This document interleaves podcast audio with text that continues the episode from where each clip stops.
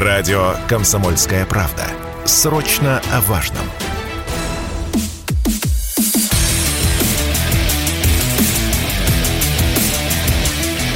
Программа с непримиримой позицией. Утренний Мардан. И снова здравствуйте, и снова в эфире радио «Комсомольская правда». Я Сергей Мордан. Трансляция идет в Ютубе удивительным образом. Ютуб-канал Мордан 2.0. Подпишитесь, поставьте лайк, ну и можете включиться в обсуждение в чате. Если будете смотреть программу уже после прямой трансляции, тогда не стесняйтесь оставлять комментарии. Это, в общем, то, что всегда нами читается. Так, ну и, соответственно, трансляция идет в телеграм-канале Мардан. А, ну, давайте, с чего мы начнем? С Украины? А? Ну-ка, угадайте, с Украины начнем? Конечно, с Украины. С чего же еще нам начинать? И я в этом уверен, нам придется с нее начинать еще достаточно долго, а потом, ну, прибавятся еще какие-нибудь новые направления. А, я про войну. Она теперь надолго, не на год, наверное, даже а может быть даже не на два. Уеду я на год, а может быть на два. Ладно, по порядку. Итак, вчера мы начали программу с падения некой неизвестной ракеты на польский трактор. История совсем не смешная, потому что погибло два человека. Непонятно, то ли поляки. Была информация, что это два украинских гастарбайтера, но, скорее всего, поляки все же, я думаю. А, ну, пока суть до дела, пока разбирали, сделали заявление. Заявление сделали все, включая Байдена, включая генер... начальника генерального штаба Милли. Это вот у них это называется начальник комитета каких-то там штабов, поляки, российский МИД, представитель России, вон, все делали, весь день делали заявление. То есть, казалось бы, всего лишь одна зенитная ракета, а у гигантского количества высокооплачиваемых чиновников множество стран а, появилось прекрасное объяснение вообще, для чего они на свете существуют. Зачем люди платят налоги и выплачивают им непомерные зарплаты. Ну вот, собственно, за этим. В итоге, к концу дня диспозиция нарисовалась следующая. Американцы прямо сказали, что ракета украинская, а поляки прямо сказали, что ракета украинская, Украинцы прямо сказали, что ракета не украинская. Вот какая угодно. Вот хоть режьте вы нас, сказал Зеленский, но ракета не украинская. А вот не украинская и все. А вот допустите нас, пожалуйста, к расследованию и давайте все вместе выясним. А, по идее, вот когда низкоранговые люди так сказать, в сообществе э, людей, находящихся по статусу сильно выше, начинают себя таким образом вести, все сначала делают удивленное лицо, потом, э, значит, дают тихо команду персоналу, и вот подобного рода невоспитанного персонажа тихо или не тихо выводят из комнаты или выкидывают из ресторана, или из ночного клуба, ну, откуда угодно. То есть вот обычно в современном обществе такая модель принята – но не в политике. Не в политике. Вот после этих совершенно там невероятных заявлений, которые укладываются в логику а, не признаваться а, в любом случае, вот то, что сделал Владимир Зеленский, ну, в общем, а, как-то надо было на это отреагировать э, должным образом. Ну, просто чтобы у человека хоть какой-то рефлекс в голове вырабатывался. Вот это можно, вот это вот нельзя. На этого можно лаять, на этого лаять нельзя. На Путина можно, на Байдена нельзя. Ну, хотя бы так. Нет, вместо этого Соединенные Штаты Америки в лице представителей Госдепартамента сделали официальное заявление. США возлагают на Российскую Федерацию ответственность за, ракет, за ракетный инцидент в Польше вне зависимости от того, какими будут результаты расследования. Это фантастика. Это звучит просто как какой-то театр абсурда. Вне зависимости от того, какими будут результаты ответственности, ответственность лежит на России. И не надо мне объяснять вот этими вот фальшивыми, бессмысленными фразами, что, ну, э, в этом же есть определенная логика. Это же действительно работало украинское ПВО, которое сбивало российские ракеты. Российские ракеты наносили удары по гуманитарным объектам, по объектам инфраструктуры, энергетика, бла-бла-бла. Поэтому, конечно же, украинцы не виноваты, потому что они защищались. Да речь-то не об этом во всем мире, вот в том самом мире, в котором принято говорить о том, что есть международные нормы, международные правила, есть законодательство, все должно быть по закону, а если нет закона, то начинается просто вот сплошной какой-то там а, Путин, Он же нарушает международные законы, и мы вместе с ним. Ну, извините меня, вот а, если руководствоваться чисто юридической логикой, то что мы по факту имеем? Мы имеем А. Уничтоженный польский трактор, два убитых гражданина Польской Народной Республики, чужой ракетой, ракетой военной, э, вот военным аппаратом соседнего государства, какого-то, не названного пока. Это по факту. Является ли это поводом для возбуждения уголовного дела в любом законодательстве, вообще в любом, хоть в африканском, хоть э, в азиатском, хоть э, в польском? Это достаточное основание для возбуждения уголовного дела, по идее. Ну, вообще дело-то придется возбуждать, потому что трактор 100% застрахован. По нему должны выплатить страховку. На основании чего? Я не исключаю, что жизнь и здоровье этих двух несчастных польских фермеров тоже, скорее всего, была застрахована. Но похоронные-то им как-то должны семьям выплатить. На основании чего? Так что польскому государству так или иначе придется возбудить дело и придется вынести юридически четкую формулировку, чья ракета А. убила людей, Б. уничтожила имущество. И вот в этом, казалось бы, таком карикатурном случае отражается, ну, я не знаю, там весь западный мир вот в его современной версии. Абсолютно лживый, абсолютно вот многослойный. Вот это вот правда для этих, это правда для других, а это правда для нас.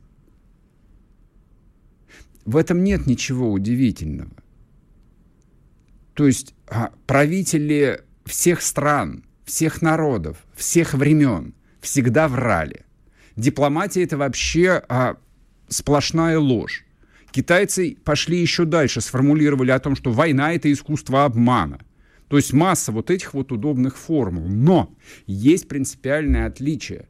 Современный Запад, современная западная цивилизация, которая не является христианской, они сами себя называют современная западная цивилизация, говорят о том, что они выработали новую этику, более моральную, более гуманную, более человечную, более гуманную даже, чем христианство. Вот почему они от него отреклись, отказались. Потому что христианство непримиримо, христианство нетолерантно, христианство запрещает гомосексуализм и настаивает на том, что есть мужчина и женщина, и не существует никаких трансгендеров. Вот в этом западном мире, который претендует на абсолютную чистоту, на абсолютную белизну своих э, высокоморальных э, одежд, ну, вот э, это очень зыбкое основание. То есть, если ты, если ты пытаешься навязывать всему остальному миру свои правила, свою этику, свою мораль, то ты постоянно будешь наступать на грабли. Ну как будешь постоянно? Нет. Предыдущие 30 лет Запад ни на какие грабли не наступал. То есть ему все сходило с рук абсолютно. Любые перевороты, любые ограбления, то есть любые финансовые операции или военные операции, а часто они, в общем, а, смыкались до, нераз... до неразличимости. Все это сходило с рук до 22 года. Ну так вот, если по-крупному. Когда нашелся один невменяемый, в лице Российской Федерации, который сказал, нет, что-то это, мы не согласны, нам не нравится, мы не хотим так, нам неудобно. Вот, и, и, и вот вся эта конструкция разваливается на части. То есть мне кажется, что системный кризис, перед лицом которого западный мир оказался по прошествии 80 лет, они же были главным бенефициаром победы во Второй мировой войне, на самом деле не мы, не Советский Союз. Вот сейчас они находятся перед лицом именно такого идеологического, а, идейного кризиса. То, на чем цивилизация вот это вот строилась, вот, мягко говоря, выглядит теперь сомнительно. А что будет дальше? А дальше будут, э, ну, как бы, что является следствием любого кризиса, как нас учили классики? Конфликты, войны. Причем, а, поскольку речь идет именно о столкновении идей, а не интересов, а, тем более финансовых, то степень ожесточения этих войн будет совершенно запредельной, и я думаю, что в скорости напомнит, э, ну, тем, кто историю знает, там, какой-нибудь, в лучшем случае, 17 век. Ну, последние религиозные войны, которые бушевали в Европе, были в 17 веке. 30-летняя война, напомню, это религиозная война, в которой погибло, там, по разным оценкам, от 10 до 15 процентов взрослого населения Европы. Вот так вот. А вы говорите, упала ракета на Польшу. Это не ракета упала на Польшу. Это стена упала. Эта стена упала. Ну, а всяческие там ум построения о том, что это то, что озвучивал не Бензи и наши, значит, сотрудники МИДа, о том, что это умышленная провокация Киева для того, чтобы развязать ядерную войну между Россией и НАТО. Слушайте, ну это уже стыдно слушать.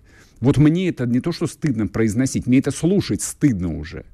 Ну, хватит уже поминать эту НАТО чертову. Война уже идет с НАТОй. Какую еще войну вам к чертям собачьим надо развязать? Что еще необходимо, чтобы наш МИД наконец успокоился и заговорил голосом Молотова? Я не знаю. Сейчас короткий перерыв на новости и продолжим нюхать. Спорткп.ру О спорте, как о жизни.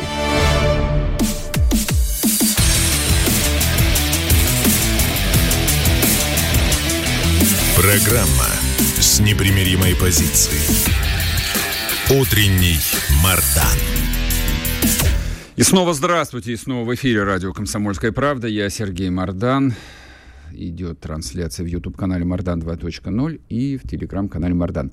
Слушайте, ну вот эта вот история с ракетой, как бы, ну это я пространно поговорил, так сказать, про философскую подоплеку всего этого, но ведь э, вопрос следующий, что в продолжении? Это ничего в этом мире не случается просто так, либо даже если оно случается просто так, а, всегда находится масса людей, которые попытаются новые обстоятельства использовать э, в своих целях. Давайте поговорим. Владимир Брутер с нами, эксперт Международного института гуманитарно-политических исследований. Владимир Ильич, здрасте. Доброе утро с вашей точки зрения, ну вот эта вот несчастная украинская ракета, ну или, скажем так, неизвестно, чья ракета, которая упала на Польшу, а, вследствие, каковы будут последствия вот этого ну, такого довольно рядового инцидента? Ну, это ракета украинская, а последствий сейчас не будет никаких, за исключением а, того, что на Россию выльет еще какой, какой-то ушат грязи, ну, который насобирают вот э, это э, текущие последствия. На самом деле мы видим, что эту ситуацию можно повторить в любой момент и, и, и э, привести к последствиям, которые, собственно говоря, коллективный Вашингтон захочет. Захочет он сказать, что это Россия обстреливает НАТО, и что нужно применять четвертую, пятую, шестую, седьмую, восьмую статьи. Ну, захочет, сделает. Прям вот возьмет и сделает? Конечно, если захочет если ему будет нужно, если он будет считать, что ему так нужно. Да, захочет и сделает. А что мы ему можем помешать? Мне кажется, да. Мне вообще не очень нравится э, там как бы вот эта довольно распространенная концепция перекладывания ответственности на кого-то другого. Идет ли речь о людях или идет ли речь о странах. То есть я смотрю на политическую карту мира, вижу вот эту вот распластавшуюся территорию под названием Российская Федерация, у которой 2500 ядерных боеголовок. И, в общем, не понимаю, почему мы пребываем последние 9 месяцев ну, вот в таком странном положении вечно оправдывающем. То есть превратили в такую коллективную небензию мне это не нравится, я этого не понимаю. Ну, мне это не нравится с самого начала, а вопрос здесь в том, что Россия все время ориентировалась на достижение мирного соглашения. В каком а... смысле? Извините, пожалуйста, перебиваю. Все время, а, какое время и мирного соглашения ну, с кем? С 24 февраля и до 24 февраля. Ну, мы же помним эту историю с э, гарантиями безопасности, да, которая была, э, которую ногами пинали э, вместе с Россией. Э, кто, кто, кто собирался на это смотреть? Э, ядерные боеголовки э, – это замечательная вещь, возможно, в какой-то ситуации. Собственно, для этого Бернс встречался с э, Патрушевым. А, с Нарышкиным, извините, чтобы убедить его в том, что не надо применять ни в коем случае никаких ядерных боеголовок. Это их тревожит, и они сразу отрабатывают это направление. Во всяком случае, в уши вкладывают. Угу.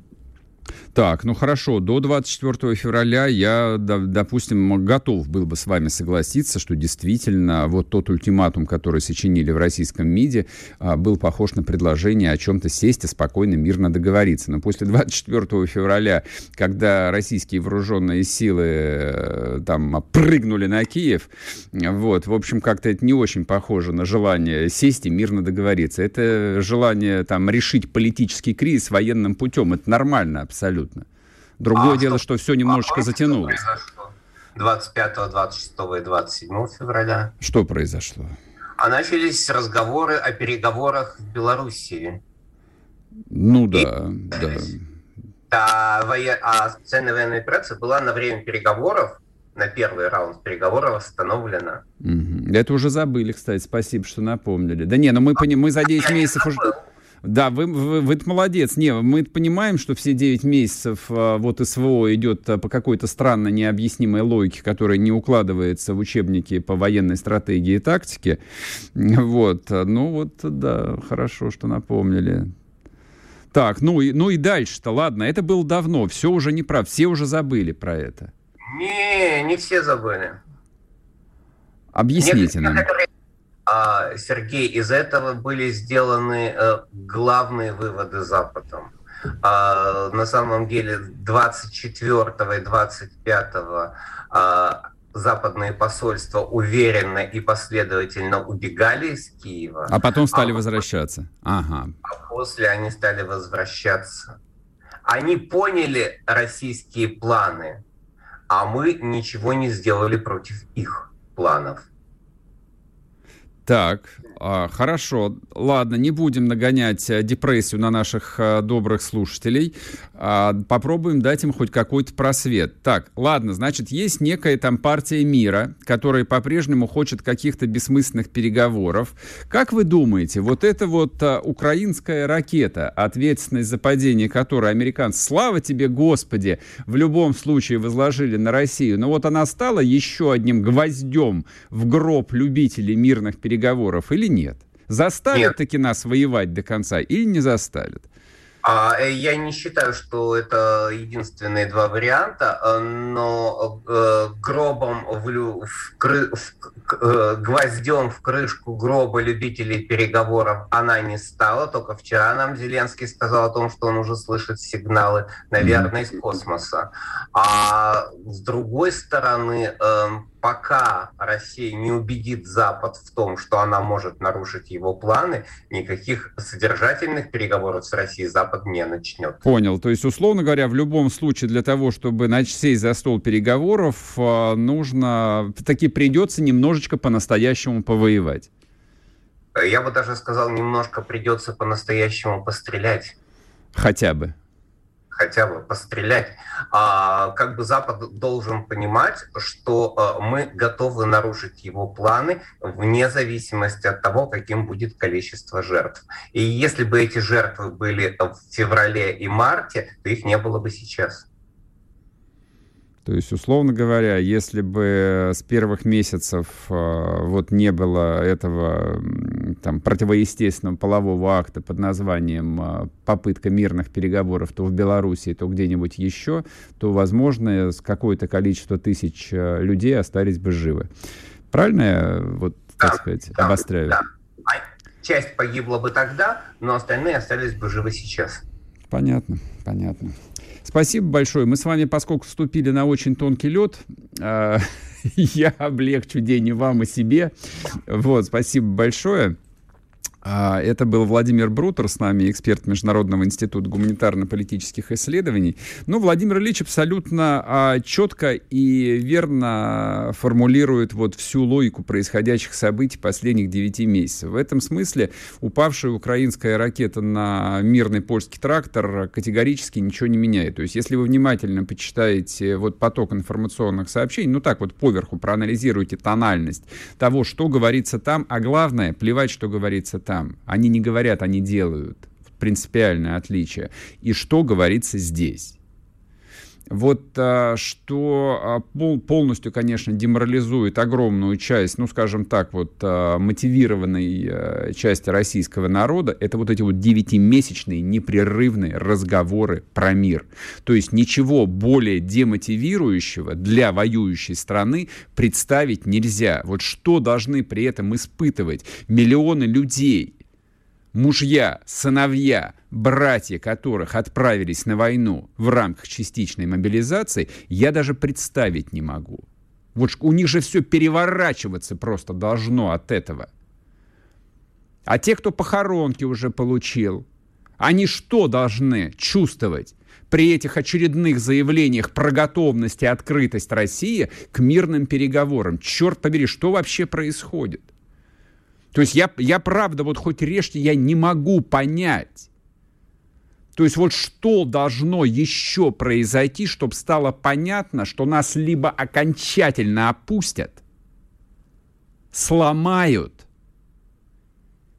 и заставят выполнить все пункты, которые будут писаться не в Стамбуле, не в Минске, а в каком-то другом городе.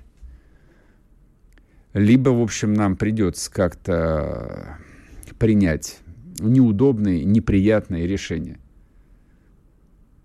И вот эта вот а, вечная формула, описанная Владимиром Ильичем Лениным, да, шаг вперед, два шага назад, она, конечно, просто потрясающая. Она просто потрясающая.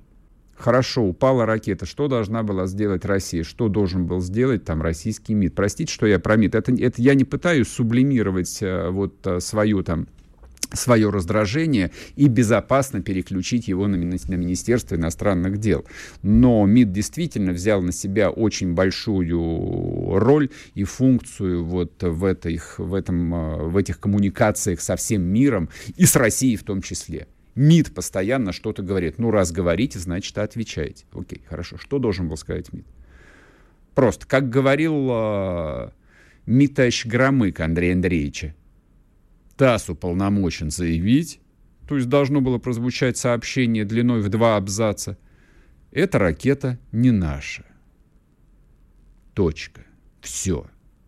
Возлагаем всю ответственность на безответственную украинскую военщину. Ну, варианты возможны. Все! Больше ничего.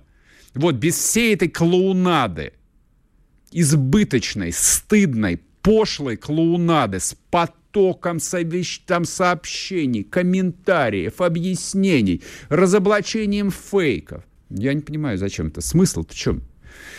Продолжим после перерыва. Радио «Комсомольская правда». Мы быстрее телеграм-каналов.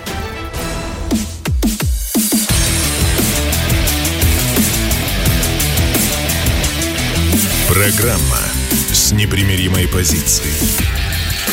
Утренний Мардан. И снова здравствуйте, и снова в эфире радио «Комсомольская правда». Я Сергей Мардан. Нам, наконец, удалось зазвать к себе Владислава Шурыгина, военного эксперта, члена Изборского клуба. Владислав. Да, привет. Ну, привет. скорее, как это, получить мой образ, потому что по телефону я всегда был доступен. А так а мне... Мой фантом, фантом. Да, ну хорошо, но слава богу. Вот, кстати, нет, вот ты говоришь, э, удалось получить, а все равно не показывают. А, появилась картинка. Друзья мои, это Владислав Шурыгин. Значит, у нас э, накопилось изрядное количество вопросов к тебе. А, даже не знаю, с чего начать, но все же начнем с ракеты. Коротко давай, по ней пробежимся. Значит, вот тут добрые русские люди пишут мне, что а, С-300, которая упала на мирный польский трактор, такая суперская ракета на самом деле. Там столько всяких чипов, и что она в жизни не взорвалась бы, если бы кто-то ее специальным образом не запрограммировал. Скажи, пожалуйста, вот эта вот ракета С-300, которую явно сделали не на Украине, а в Великом Советском Союзе, Союзе, она правда вот такое высокоточное там специальное изделие? Ну, ты знаешь, тогда, когда она была выпущена в Советском Союзе, напомню, это было ну, минимум 25 лет тому назад. Уже не было, было Советского Союза, прости, что я поправляю тебя. Да, подожди, стой, получается... Это да, больше, больше 30. Минимум, 3, ми, да, минимум 35 лет тому назад это было выдающееся после своего времени оружие. С тех пор оно у нас только модернизировалось и повышало свое качество, и сегодняшние системы, в том числе наследники S400 и S500, это вообще, э, как сказать, самый-самый-самый передовой рубеж вообще всей техники. Но S300 хорошая система. Э, я почему сказал, вспомнил про возраст. э, кроме одного, это возраст. Ракеты, которые хоть и находятся в ампулизированном состоянии, то есть они э, запаяны, находятся в контейнерах и могут достаточно долго храниться на складах без какой-либо, ну, что называется, утраты. Тем не менее, все есть, всего есть свое начало и свой конец. И э, в этом случае вопрос технической готовности самой ракеты, он, конечно, остается э, открытым. Почему? Потому что надо понимать, что если, скажем, у нее в итоге полетела голова, ну, то есть просто ее выпустили, она как болванка, как реактивная система залпового огня понеслась куда-то, а э, ее вся электронная часть просто в этот момент отключилась или выгорела, то в принципе может сработать э, просто датчик подрыва при, при соприкосновении с землей.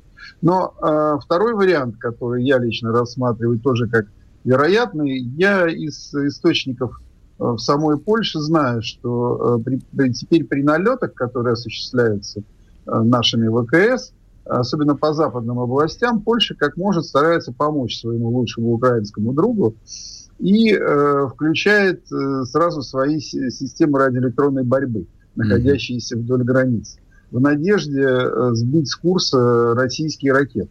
Но проблема в том, что рэп работает вообще, это не... Во все стороны. Э, да, во все стороны. И я совершенно не исключаю, что это рэп просто могла подавить канал, канал, управления, ну, как бы канал управления ракетой, и, соответственно, в этом случае ракета опять же превратилась в болван. Э, Поляки сейчас объясняют, уже оправдывая украинцев, что вообще там ничего не взорвалось, взорвался только вот э, двигатель, который вот э, не выработал до конца топлива. Но судя по воронке, я просто смотрю, э, воронка классическая, если брать примерно там 100-килограммовую бомбу, вот э, такая она и есть. А mm-hmm. на борту у С-300 у ракеты 150 килограмм, на 50 уходит как минимум на убойные элементы, которые там находятся. То есть, в общем, воронка как раз штатная для Какая, взрыва, какая должна быть. Да. Ну, хорошо, ладно. В общем, а, ты так очень мягенько подвел к тому, что и украинцы косорукие, и поляки, в общем, тоже мало чем отличаются от них. Это ну, так, что, знаешь, я бы не стал недооценивать поляков. Поляки, конечно, э, достаточно эффективны, по крайней мере, делают как бы, военные приготовления, у них достаточно эффективные вооруженные силы, но надо понимать, что э, влезать в чужую войну просто потому, что тебе вот, не нравятся русские, да. хочется, да, могут быть такие последствия. Можно, э, что называется, э, столкнуться с очень мощным противодействием украинского ПВО. А тогда, ну вот, соответственно, вот от этой э, зенитной ракеты перейдем э, ну, к теме, почему, в общем, эта ракета упала. Как ты оцениваешь э, вот сам масштаб применения а, специальных э, российских изделий, то есть по разным оценкам от 80 до 100 ракет выпустили во время этого налета. И типа вот якобы ничего подобного не было, несравнимо. Ну, последний раз, э, когда вот только был назначен э, Суровикин, там, в общем, рой герани полетел, а тут вот именно ракеты калибра и все остальное прочее. Это вообще серьезно, это много, это круто. Ну и если есть как, какие-то новые там данные по последствиям, к чему все это привело, тоже давай обсудим. Ну, я отвечу как Скрудж Макдак. Больше, больше, еще больше. Понимаешь, то есть, Ракет э, много не бывает, как известно. Да, совершенно точно. Э, ну, мне, конечно, в этом случае жалко, потому что я слышал, как вчера всю ночь где-то вдалеке плакал Люся Арестович, который буквально за неделю до этого таким характерным шепотом, он, если ты не обратил внимания, был такой персонаж, помнишь фильм «Свой среди чужих, чужой среди своих», в банде там был такой начальник разведки в очках, который так шепотом говорил, там не, не то два, не то три пулемета, но, но если прижмут ракету, крышка. Да-да-да, я помню. точно таким же голосом. Когда он это говорит, я просто не могу избавиться от ощущения, что я слышу именно этого персонажа. Ну вот он говорил, что у нас осталось там примерно на всю страну там 120 калибров и 100 хашек. И, в общем, в общем, все, понимаешь, и все. Ну, я так понимаю, что вот э, позавчера бабахнув, мы закончили вообще все запасы. Угу. То есть, То есть теперь... на, на Китай уже не осталось у нас? Да уже ни на кого не осталось. Мы уже даже в долг у кого-то взяли, теперь будем долго расплачиваться. Угу. А, если говорить а, об эффективности, то, конечно, здесь а, очень спорно действительно оценивать как-то вот наверняка, потому что надо отдать должное Украине, чему нам неплохо бы поучиться. Вот это вот э, за два месяца они полностью задавили информацию, точнее за три месяца, они полностью задавили информацию с мест. То есть никому в голову не придет в пабликах сейчас что-то писать, рассказывать, выкладывать фотографии. В лучшем случае стыдливо, как ты помнишь, знаешь, так вот, нижняя часть экрана забрюлена, чтобы, в общем, не было видно, откуда снимали, а где-нибудь вдали так торчит э, гриб от взрыва. Угу. Ну, хорошо, не атомный, естественно. Вот. И в этом случае приходится скорее ориентироваться по таким, как это сказать, э, вне первого плана э, фактам. Ну, например, там графики падения интернета, понимаешь, на Украине. Опять же, там э, сообщение об отключении света. И можно сказать, что, конечно, удар состоялся, удар точно такой же эффективный, как предыдущий удар. И совершенно очевидно, что проблему у энергетики Украины стало еще больше, и, как мы уже говорили, там 2-3 таких удара еще в плюс, и, конечно, украинская энергетическая система перейдет на очаговый э, характер работы. То есть там, где есть какие-то генерации, что-то будет работать, всем остальным свет начнут давать даже не по графику, а так периодически, понимаешь?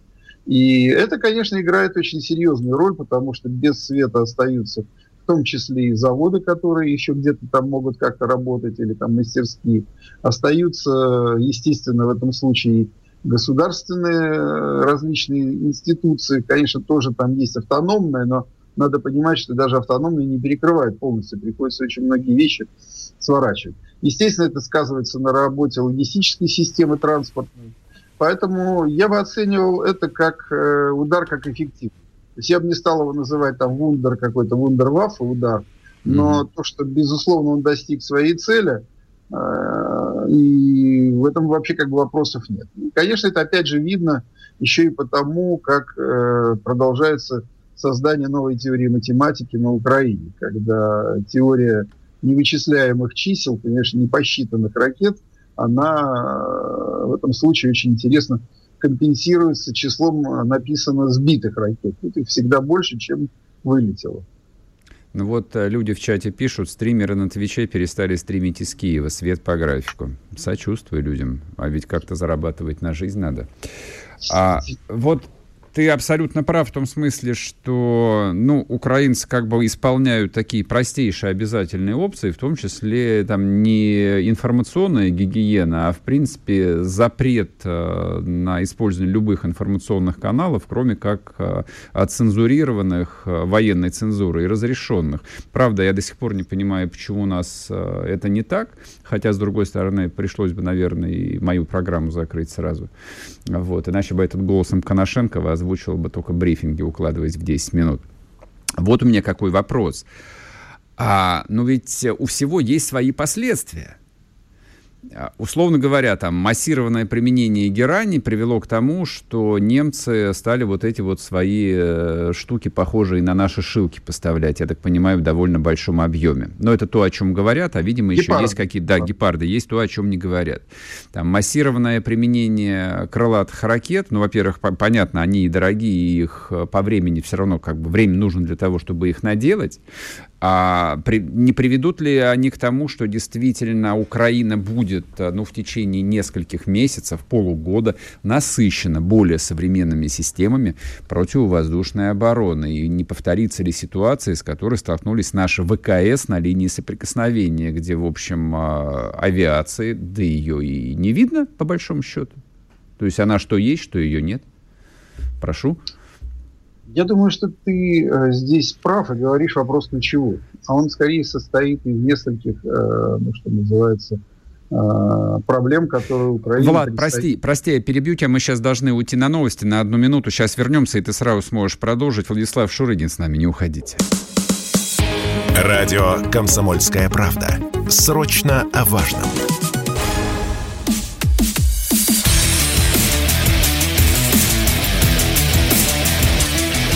Программа с непримиримой позицией. Утренний Мардан. И снова здравствуйте, и снова в эфире радио «Комсомольская правда». Я Сергей Мордан, Владислав Шурыгин с нами, телеграм-канал «Рамзай». Кстати, подпишитесь, если не подписались еще.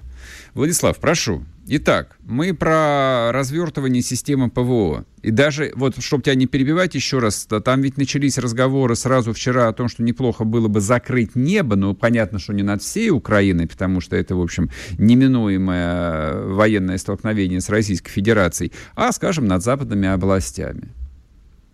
Ну, понимаешь, э, принятие решения э, закрыть небо, оно в этом случае, конечно, упирается прежде всего в то, что придется в этом случае начинать воевать самим. А это, собственно говоря, совершенно другой уровень потерь. Потому что закрывать небо можно двумя вещами. Можно, как сейчас они попытались, закрыть небо РЭПа, получить украинскую ракету. Можно, конечно, со своей территории стрелять, потому что пролетает мимо, а оно не очень туда долетает. Либо выдвигать на территорию Украины свои зенитно-ракетные части, что, в общем, ставит их автоматом под удар без вопросов, и никто стесняться даже не будет. Здесь поскольку мы утилизируем поляков на передовой, никак не спрашивая у них паспорты европейские. И в плен ведь их даже не берут, да, что характерно. То здесь будет то же самое, но уже на другом уровне. Конечно, это создаст определенные проблемы, но это не решит проблему ПВО Украины. Угу. Вот поставки систем ПВО, конечно, это вещь, которая достаточно серьезная. Но здесь, опять же, все упирается в две серьезных проблемы. Проблема номер раз – это наличие таких систем в свободном виде, чтобы их можно было взять и передать Украине. Ну, например, там, те же самые там айрисы немецкие, э, их э, пообещали, потом выяснилось, что если можно наскрести, то только не в Германии, а откуда-то из других стран, передали четыре э, системы, которые, в общем, э, ну, могут прикрыть в лучшем случае областной город, один. Понимаешь?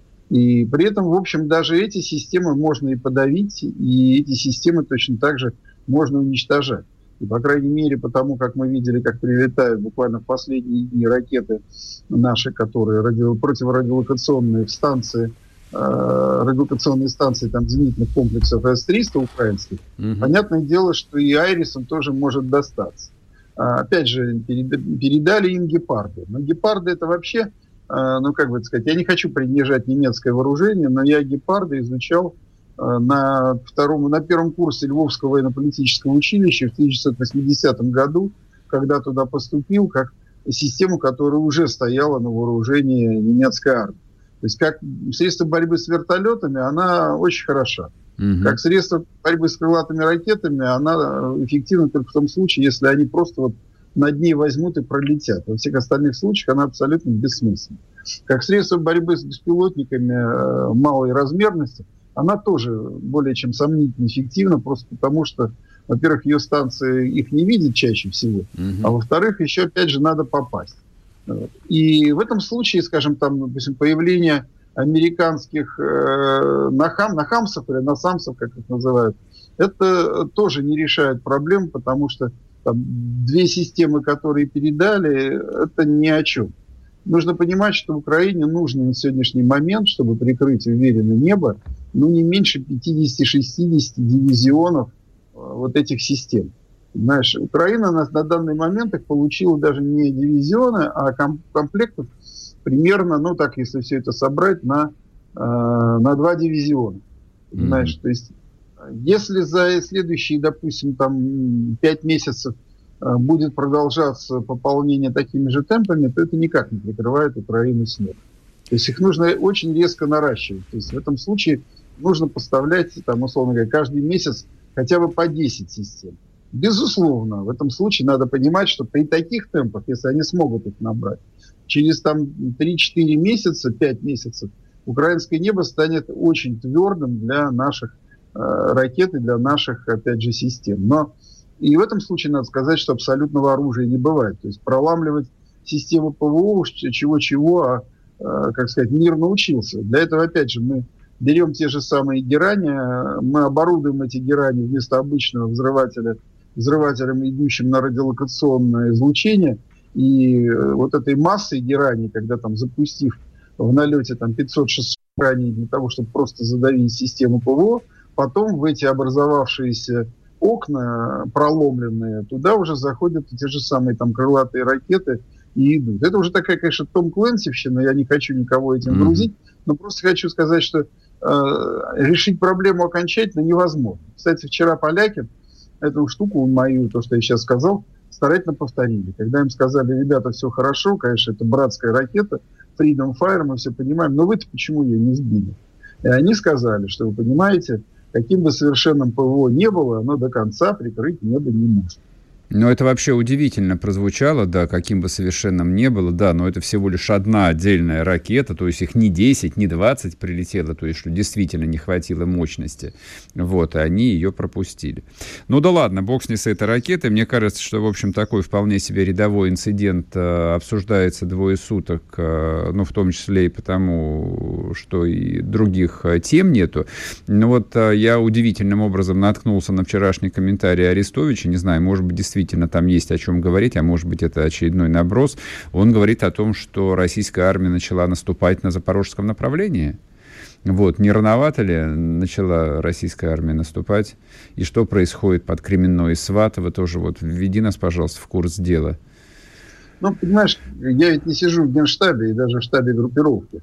А, я в этом случае, опять же, нахожусь у себя в кабинете. Поэтому я могу оценивать события только по вторичной информации. Это, конечно, резко снижает их, э, ну, как бы сказать, практическое э, там, приближение к реальности. Но я оцениваю ситуацию только как бои местного значения. Мы, безусловно, ведем периодические атаки. Мы понимаем, что сидеть глухо в обороне, как в 2014 или в 2015 году, невозможно. То есть любая оборона должна быть активной. Этому нас научили все войны, в которых мы воевали.